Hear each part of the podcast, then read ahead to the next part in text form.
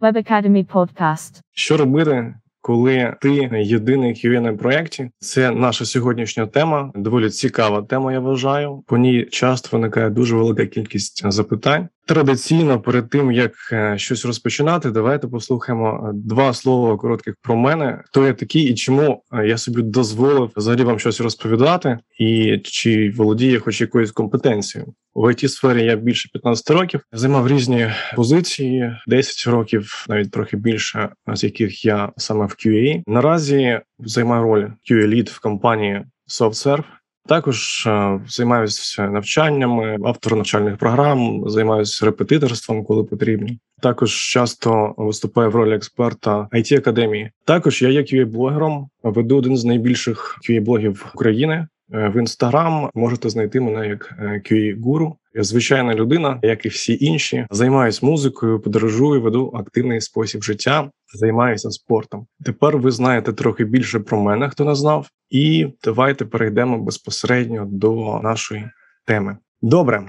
Ви потрапили на проект, де ви єдиний тестувальник. Що хочеться сказати, що всі проекти та компанії ну само собою різні. Ну і відповідно рецепти, напевно ж теж будуть різними. Ми з вами маємо пам'ятати, що якогось такого, знаєте, єдиного рецепту навіть і не може існувати. І тим більше ми з вами всі працюємо не на одному проєкті, так а на різних. Хтось, можливо, ще взагалі не працює, можливо, когось це лише чекає. А так як ми працюємо з вами е, в різних організаціях, кожен проект має свою специфіку, має свою структуру команди, ну і так далі. Отже, давайте подумаємо, чому ми цю тему взагалі піднімаємо з вами. Ну очевидно, тому що вона доволі часто розповсюджена в житті. Така ситуація для багатьох людей може взагалі виявитися дуже стресовою. Ну і відповідно е, з'являється висока вірогідність того, що такі саме ситуації. Ми можемо наробити велику кількість помилок, які відобразяться на результатах вашої роботи і ефективності вашої роботи. Тим більше, як то кажуть, не дуже хочеться вдарити е, лицем в грязюку, в багно і показати себе завжди з кращої сторони. Всі ми тут, хто зібрався послухати цю тему. Маємо з вами різний досвід і маємо з вами різний рівень знань. Тому я намагатимусь давати якісь рекомендації більш універсального характеру, ну щоб їх міг кожен е, десь втілити, застосувати. І так, давайте власне тепер поділюсь думками, що почати і як себе позиціонувати. Перед тим нагадаю, що це не якісь правила, а я вважаю більше як ряд рекомендацій, які наблизять вас до роботи, де буде менше просто проблем. Насправді існує різні ситуації, так коли ви потрапляєте на проект. Ситуація, коли вас не попередили, що ви будете єдиний тестувальник. Ситуація, коли вас попередили, але на співбесіді не розказали, що ви будете робити. Ну і так далі. І так далі. Так кожна ситуація може бути індивідуальною. Тому я вважаю, що розбираючи зараз кожну окремо, ми з вами одразу ж і придумаємо наші перші кроки, що в такій ситуації ми з вами будемо робити. Тому я напевно навіть об'єднаю наші підпункти плану, перші кроки за що братися, і з пунктом плану, коли ви потрапляєте на проект. Отже, ситуація перша: е, ви тимчасово єдиний тестувальник, ваш колега. Там чи лід, тест-менеджер, не знаю, у відпустці, чи на жаль, прихворів. Це означає, що скоріш за все проект існував до вас, ну і без вас. Відповідно, ну якась документація, особливо тестова, напевно, існує. Які ж будуть в такому випадку наші перші кроки? Давайте подумаємо, що робити в такому випадку. Тут все. На мою особисту думку, доволі просто, принаймні, це простіша ситуація. Ваша задача вижити вижити до моменту повернення колег е, чи ліда, і за цей час певно намагатися знаєте, освоїти просто ту документацію, яку він вона створювали до вас. Ну це перше. Перше, чим варто займатися в такому разі, роблячи паралельно десь е, дослідницьке тестування, exploratory testing. Тому тут детально прям не зупиняємось, бо ця ситуація справді простіша. Звісно, якщо ви потрапляєте на такі проекти, вам кажуть, що ваш колега відпустці, а завтра реліз, вихід вашого продукту. Ну прямо ось так не буде. Ну але гіпотетично, якщо така ситуація складається, тоді відкриваємо ту е, документацію, яка створювана ну, там вашим колегою, там тест-кейси чи чек-лісти, робимо пріоритизацію цих перевірок. Ну і в залежності від їхньої критичності, в залежності від складності і пріоритетності, проводимо перевірки. Якщо часу геть буде бракувати, то лише перевіряємо straightforward, оцей прямий так функціонал, який мав би працювати для кінцевого користувача. Але ця ситуація згодом простіша. Давайте розглянемо другу ситуацію. Це м, ситуація, коли ви єдиний тестувальник і нових інженерів не передбачається. І тут в нас два моменти. Перший момент, коли на проєкті гарно побудовані процеси роботи і взаємодія між відділами, і теж, хоч якісь проектні документи є. І другий момент, коли якимсь чином немає абсолютно нічого. Ну або проект нещодавно стартував. Які ж ваші мали бути в такій ситуації е, перші кроки? Ну я би сказав, яку ми собі могли дати ну самі собі рекомендацію. Вже на етапі проходження співбесід варто знаєте, намагатися вияснити ці мінімальні деталі майбутньої роботи і задавати питання самим, оскільки ж. Е, ми всі тут розуміємо, що співбесіда передбачає, що ви так само обираєте роботодавця, а не тільки він оцінює ваші знання. Тому чи існує окремий відділ тестування як окрема структура на проєкті, Якщо немає цього відділу, а проект існує вже деякий час, то хто відповідає за якість, хто її контролював, чи хтось взагалі займався тестуванням? Тобто, все це можете задавати сміливо, щоб розуміти картинку, яка вас чекає. В випадку, якщо більшість відповідей буде негативні.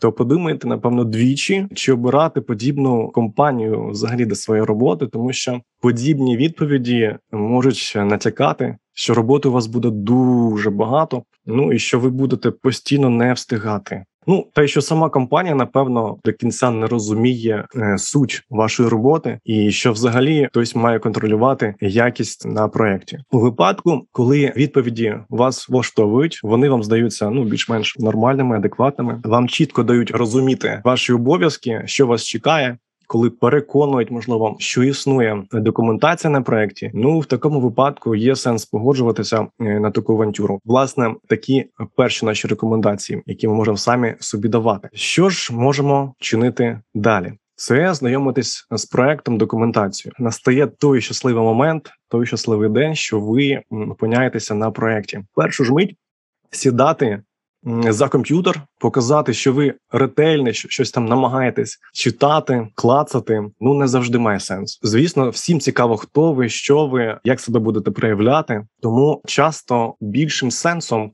є знайомство з самою командою, якраз хто якими знаннями володіє. Там хто чим дихає, можливо, хто чим захоплюється, що дасть вам же змогу зрозуміти, хто можливо потенційно вам же ж зможе допомогти з адаптацією на проєкті. Якщо говорити про більш-менш великі компанії, які на той великі, бо там добре. Побудовані процеси за рахунок цього вони живуть е, довгий час. То в великих компаніях зазвичай є такий процес, який називається онбордінг. Тобто, це той момент, коли вас прям чекають з е, розпростертими обіймами і чекають: ну от нарешті ти прийшов, давай ми ж так хотіли тебе навчити чомусь, і розповідають е, самі про процеси, е, намагаються вас навчити якимсь нюансам та на проєкті, розказати про продукт і так далі. Ну таких ситуацій сподіваюся, що у вас буде більшість, але бувають ситуації, коли такого не буде. Тому починати ознайомлення з проектом краще з якогось, знаєте, інтерв'ю з командою. Тобто, я думаю, що кожен з нас колись, можливо, можливо, не так довго, але мріяв побувати там в ролі журналіста. Спробуйте власне стати на мить. Е, цим журналістом, взяти якийсь записничок, підійти там до якихось е, членів команди і позадавати е, для себе ж уточнюючи якісь моменти запитання, що являє, наприклад, собою структура самої організації, саме хто над ким стоїть і хто за що відповідає. Якщо це можливо відділ по тестуванню, то там дізнатись, де найбільше багів, яким бачать тестування зараз та які очікування в майбутньому, провівши навіть якесь таке невеличке опитування, опитування знайомств, ви для себе відкриєте дуже багато корисної інформації і. Будемо так казати, навіть не відкриваючи жоден документ на проєкті, багато що будете знати. Ну тим більше хтось з команди якраз зможе більш детально підказати, де ті самі документи е, взагалі знаходяться там в системі. Ну і які в цьому я бачу плюси. в тому, що маючи такий нотатничок е, з уже відповідями на запитання, ви зможете користуватися ним е, навіть деякий час, коли там за кілька днів. Ну, однозначно, через кількість інформації щось можете забути. Тобто, можете потім підглянути знов нотатник, знов нотатник, і так це може тривати кілька місяців, але це корисно і це справді працює. Ми пересвідчимось, коли я буду читати коментарі підписників. Побачите, е, що багато хто таким методом користується. Далі є сенс знайомитися безпосередньо з процесами і документацією. Ну я думаю особисто, що це доволі очевидний крок, і є сенс знайомитися навіть з тестовою документацією, якщо вона взагалі є.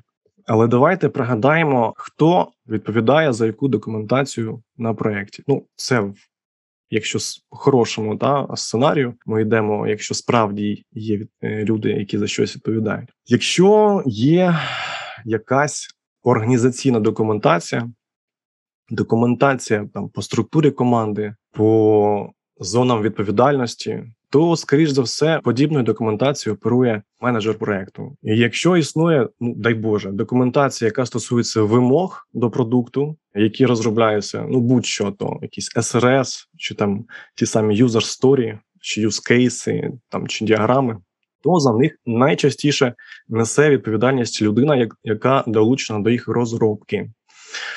І найчастіше це хто? Це бізнес-аналітик, чи той самий BA.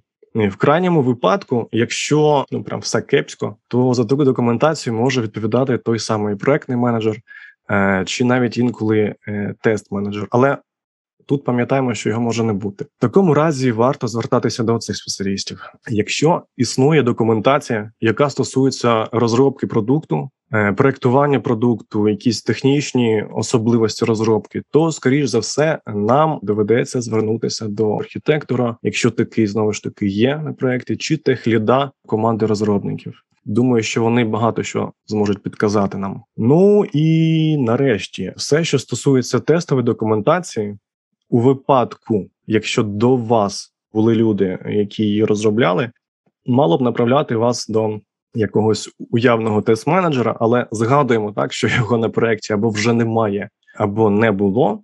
Тому за подібною документацією варто е, спробувати звернутися до знову ж таки вище згаданих спеціалістів.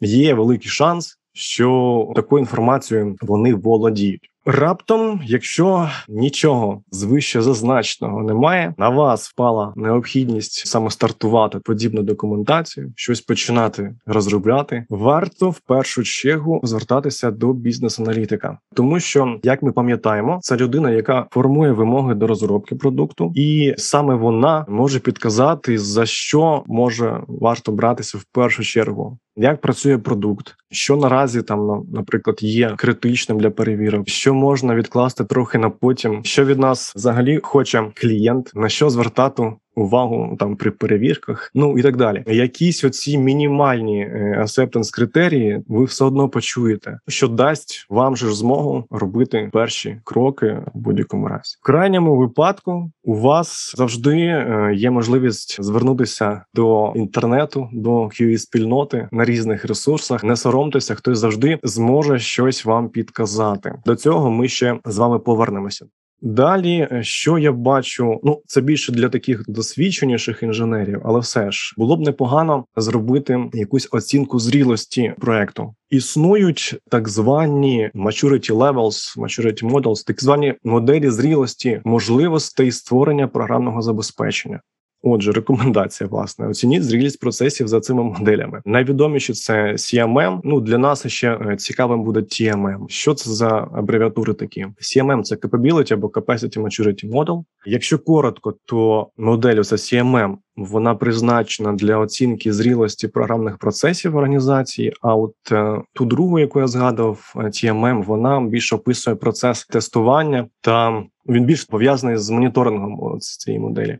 CMM така більш корисна штука, вона нам більше знадобиться. Але якщо на пальцях і дуже прям коротко, то по факту будь-який проект можна по процесам, по документації, по структурі оцінити. І зрозуміти, як вони часто роблять релізи, скільки клієнтів є, і так далі. Тобто вона розбивається там на кілька рівнів, Там є початковий, такий більш примітивний рівень організації, коли організація вже ніби як просто здатна розробляти ПЗ, але як такого процесу там ще немає. Більш потужніший рівень це він називається циклічний або повторювальний, коли вже там, хоч якийсь мінімальний процес, але відстежується. Там починають робитись записи про ресурси витрати, якісь про плани. Там уже документація починає створюватись. Далі вже такий стабільний є рівень організації. Він називається встановлений, коли вже побудований чіткий процес, і навіть створюються якісь стандарти, які виконується організація. Ну і так далі, і так далі. Тобто. Можна будь-яку організацію розбити от по процесам, зрозуміти, де вона знаходиться,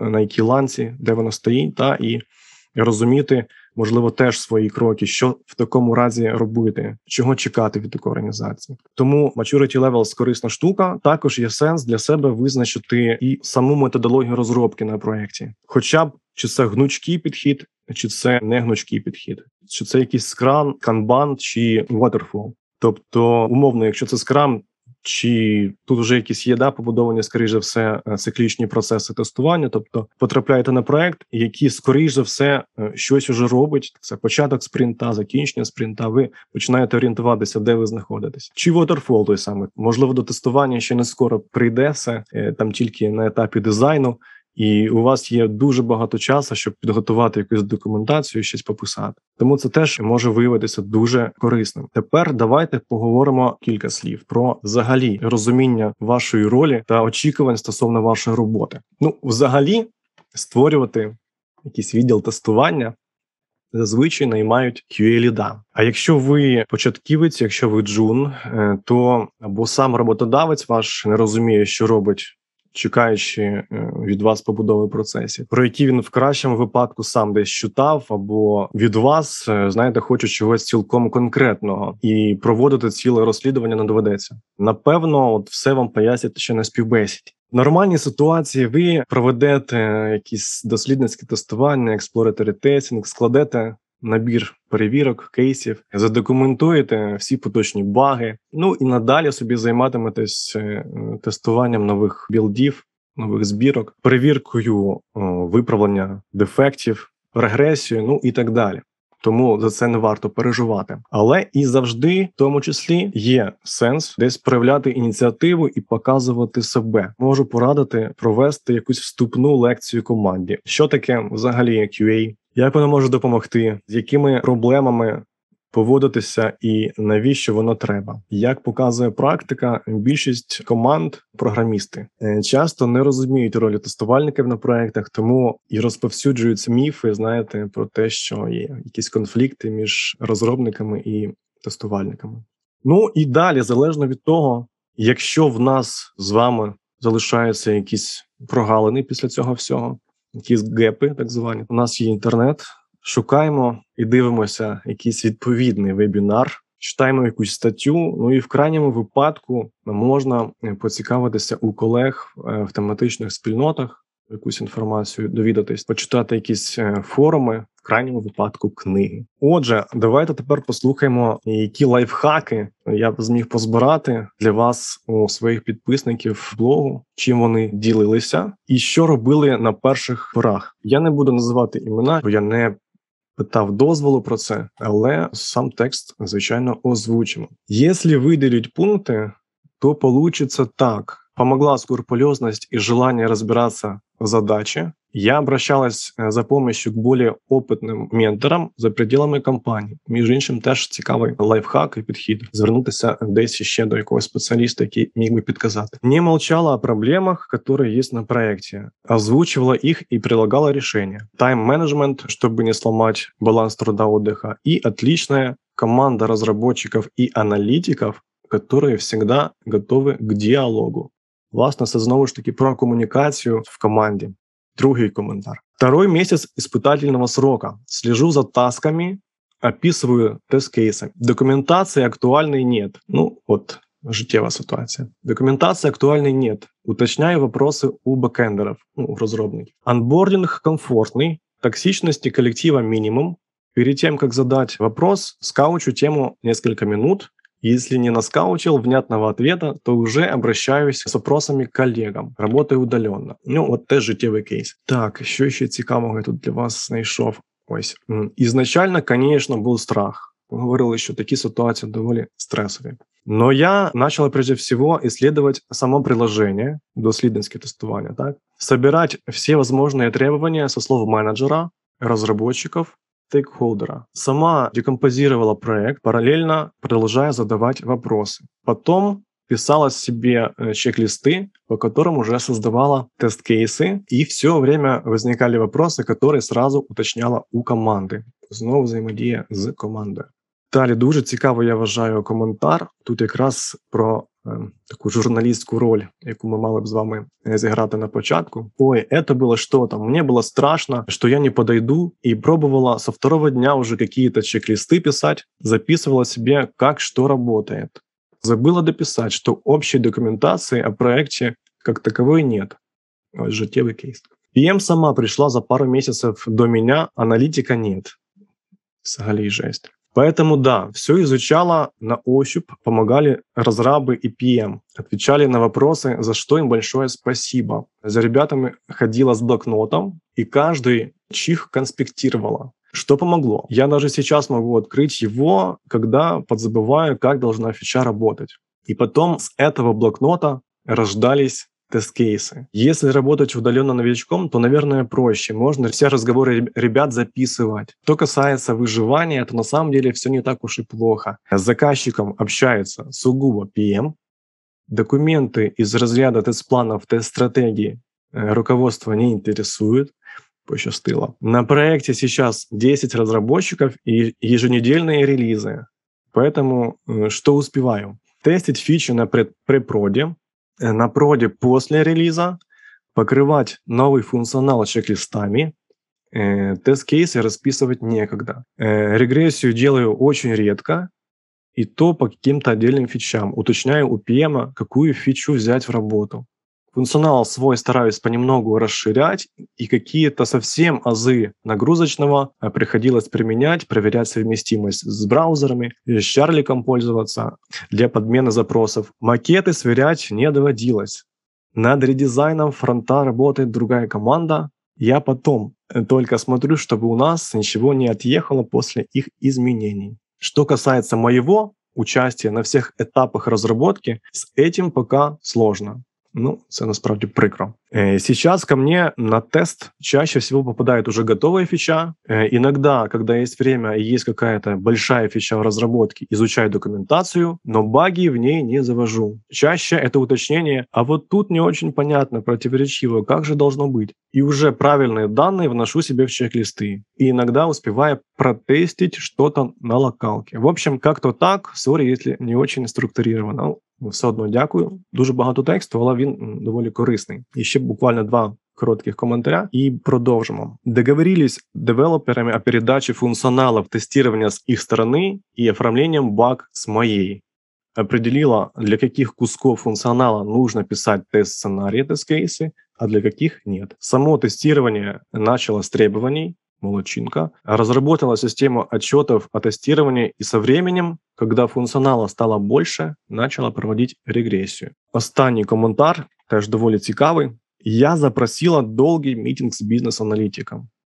Прекрасный приклад. Чтобы обсудить acceptance критерии и понять функционал. Потом написала ну, сценарии бизнес-аналитика, покрывают ли мои тест-кейсы acceptance критерії, ну, мануально тестувала, там, заводила баги і т.д. і т.п. Е, Ось, власне, приклади життя. По більшій мірі вони якраз співпадають з нашими рекомендаціями, що варто робити, що варто починати перші кроки. Тому не переживайте, не лякайтеся. Більшість QA-інженерів в таких ситуаціях опиняються. І слава Богу, поки що компанії працюють, проекти існують, продукт розробляється. Не соромтеся комунікувати з командою, не соромтеся задавати питання. Пам'ятайте, що скільки питань з вами задаємо, стільки разів ми з вами е, є тестувальниками. Тому в мене наразі поки що за рекомендацій все, я буду готовий відповісти і на ваші запитання. Так, перше питання. Что делать, если изучил проект, составил тест-план, стратегию, но заказчик на нее не реагирует, от ответов на вопросы уклоняется? Хороше питання. Тут теж можуть бути само собою нюанси, та якісь моменти. По-перше, чи сам замовник, чи сам клієнт потребував цю технічну документацію від вас? Якщо він сам був ініціатором створення такої документації, можливо, через е, власне керівництво, через е, свого проектного менеджера спробувати донести те, що ви створили, вашу роботу, яку ви виконали, на яку виділяли час. Якщо ж клієнт і не був ініціатором, ви просто хочете проявити ініціативу, показати, що от ви такий великий молодець, що ви знаєте, як правильно будувати процеси, що потрібна документація, і хочете поділитися цією документацією. Можливо, є сенс або через власне керівництво, або якщо у вас є періодичні мітинги з клієнтом, тому що що таке клієнт? Це не обов'язково якась одна людина, якийсь умовний Вася Пупкін, який постійно з вами зв'язується. Клієнт найчастіше це якась організація, яка представлена кількома людьми, які комунікують з вашим проектом. Можливо, є сенс підганути якусь людину, яка там має вплив на керівництво цієї компанії, на яку ви працюєте. То можливо спробувати так обійти, показати, дати знати, що ви щось зробили, і хочете поділитися там з е, клієнтом цієї інформації. Я би напевно так чинив в будь-якому випадку. Якщо у вас є проектний менеджер, то можна спробувати зробити через нього. Чи є сенс створювати тест-план для проекту, де ти єдиний QA? Менеджмент не вимагає, але чи доцільно витрачати ресурс на створення документу для свого власного кращого розуміння і організації роботи? Якщо ваше власне керівництво говорить, що у нас є достатньо часу, є час справді на створення технічної документації. Є сенс, звісно, тому що така інформація систематизує ваші процеси, якось структурує і, ніби як побудує вам план майбутніх дій, вам вже буде зручніше потім працювати. Але якщо ви е, єдиний тестувальник, то скоріше все буде брак часу. Ви просто навіть не будете встигати писати ту документацію. Якщо ж ви зможете випросити вільний час, або ви альтруїст і можете поза робочим процесом щось собі занотувати, якісь плани стратегії, то теж звісно це буде краще, бо це вам допоможе. Подскажите комплект до QA-отдела, список тестовой документации, как пример, а также э, интересные плагины для Jira, например. Ну, для Jira найкращий плагін в нашій роботі це Zephyr, іншого поки що кращого не придумали. А список тестової документації, ну, по класиці, е, звісно, дивіться, що входить в тестову документацію. Це якісь ваші тестові плани, тестові стратегії, це ваші чек-лісти, це ваші тест-кейси, ті самі баг-репорти, ну і якісь ваші звіти по роботі виконані, е, якісь самарі, ваші звіти там, чи якщо у вас скрам, це спринтові звіти, ну і так далі. Тобто, в принципі, навіть цією документацією, якщо правильно оперувати, можна дуже багато що встигнути зробити. Але далі все вже індивідуально і все залежить від знову ж таки проекту. Якщо у вас перспективі недовготривалий проект. Він ну на кілька місяців, там можливо до півроку, навіть то створювати дуже багато технічної документації. Сенсу дуже мало. Ви поки її напишете, в принципі, проект вже і закінчиться. Можна обійтися якимись е, чек-лістами або тест-кейсами. Якщо ж проект такий мачурний, величезний, і ви єдиний тестувальник, то ви просто фізично не будете встигати і писати документацію, і тестувати, і так далі. І так далі. Вам взагалі краще обійтися якимись чек-лістами, як основним тест-документом, де зможете собі накидати якісь сценарії роботи і робити перевірки. З приводу баг е, трекінгової системи, якщо у вас є час, е, якщо ви самі пропонуєте проекту ці інструменти, що буває дуже рідко, звичайно нав'язують вже готові продукти, і у вас є вибір. Ну краще використовувати ту саму джиру, е, чи Azure DevOps, е, чи Bugzilla, TestRail і так далі. Нічого прям над нового не варто вигадувати, брати те, що добре розробляється, те, що технічно підтримується, і з чим легко вам буде працювати. А інструменти вже залежать від вашого продукту, тому що на одному проєкті потрібен джмітер, да, який навантаження перевіряє на іншому. Він просто не потрібен ну і так далі. і так далі. Як ходити з блокнотом, працюючи віддалено, писати всім працівникам? Якщо ви працюєте віддалено, у вас є можливість е, прокомунікувати з кожною людиною на проєкті окремо і записати, зробити відео, так, е, запис е, відповідей на всі запитання. Таким чином, у вас буде не те, що блокноти, у вас буде цілий запис. Які дії QA, коли приходиш в продуктову компанію стартап, і там тільки починають створювати прототип, концепцію продукту, Ну, мабуть, якісь ще MVP чи щось таке. Добре, хороше питання. Це так званий побудова процесу з нуля from scratch, Е, коли у вас є можливість зробити так, як ви бачите все, як зробите, так воно і запрацює. Зазвичай е, таке питання актуально для інженерів, які взагалі якийсь мають досвід. Вони хоч щось можуть е, організувати, побудувати, е, можуть е, можливо в майбутньому самі наймати людей, мають досвід написання якоїсь документації. Якщо ви там джун, дуже сумніваюся, що у вас будуть. е, Такі стартап, по-перше, брати, по-друге, будуть давати таку задачу. Але з чого варто почати? Ну, звісно, з е, фундаментального тестового процесу.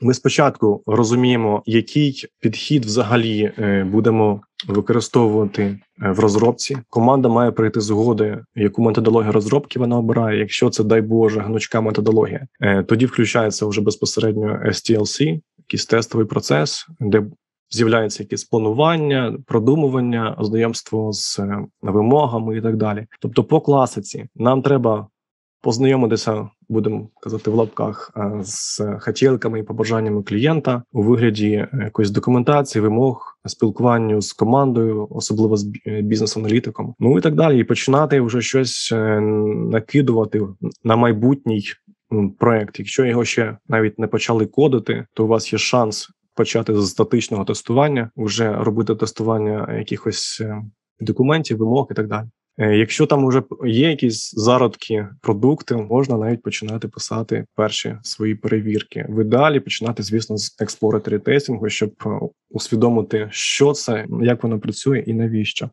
Які програми необхідно освоїти для роботи тестувальникам? Ну нам треба розуміти спочатку, що будь-яка наша робота буде відбуватися в якійсь системі спільній з іншими інженерами інших відділів. Тому само собою, якщо ви зможете освоїти якісь такі поширеніші інструменти аля Jira, що є лідером поки що так серед команд розробки, або той самий Azure DevOps, то це вже непогано. І це система загальна, да, де ви будете взаємодіяти з іншими. Далі, само собою, як бонус, вам варто було б освоїти щось типу тестрейлу або бакзіли, щоб у вас було уявлення взагалі, як е, подібні інструменти теж працюють. Так, якщо вам не пощастить працювати за якимсь широко відомим інструментом, то щоб ви не розгубилися. Досліджуючи ринок зараз, то від е, звичайних інженерів, джунів навіть вимагають зараз більше, ніж від тих самих мідлів, тому хочуть е, все і одразу, і багато років досвіду. Е, Тому в ідеалі, щоб ви розбиралися з апішками, е, щоб ви вміли користуватись хоча б якимсь постманом чи джмітром, який теж працює з апішками, хоча б один інструмент по навантаженню, ну якраз типу джмітру, щоб ви напевно по суті вміли там заводити якісь е, дефекти, яка б система це не було, навіть якщо немає, щоб ви- вміли це робити, хоча б в Word чи Excel. І далі варто вміти само собою користуватись комп'ютером і елементарними програмами, в яких будете можливо взаємодіяти з іншими месенджери, е, можливо, там той самий Skype, Zoom і так далі. Тобто, для початку мені здається, цього навіть буде достатньо. Що ж, дуже дякую. Хто хоче взаємодіяти далі, можете, звісно ж, мене знаходити в соцмережах або мій блог знаходити. Буду радий поспілкуватися. Дякую дуже за увагу.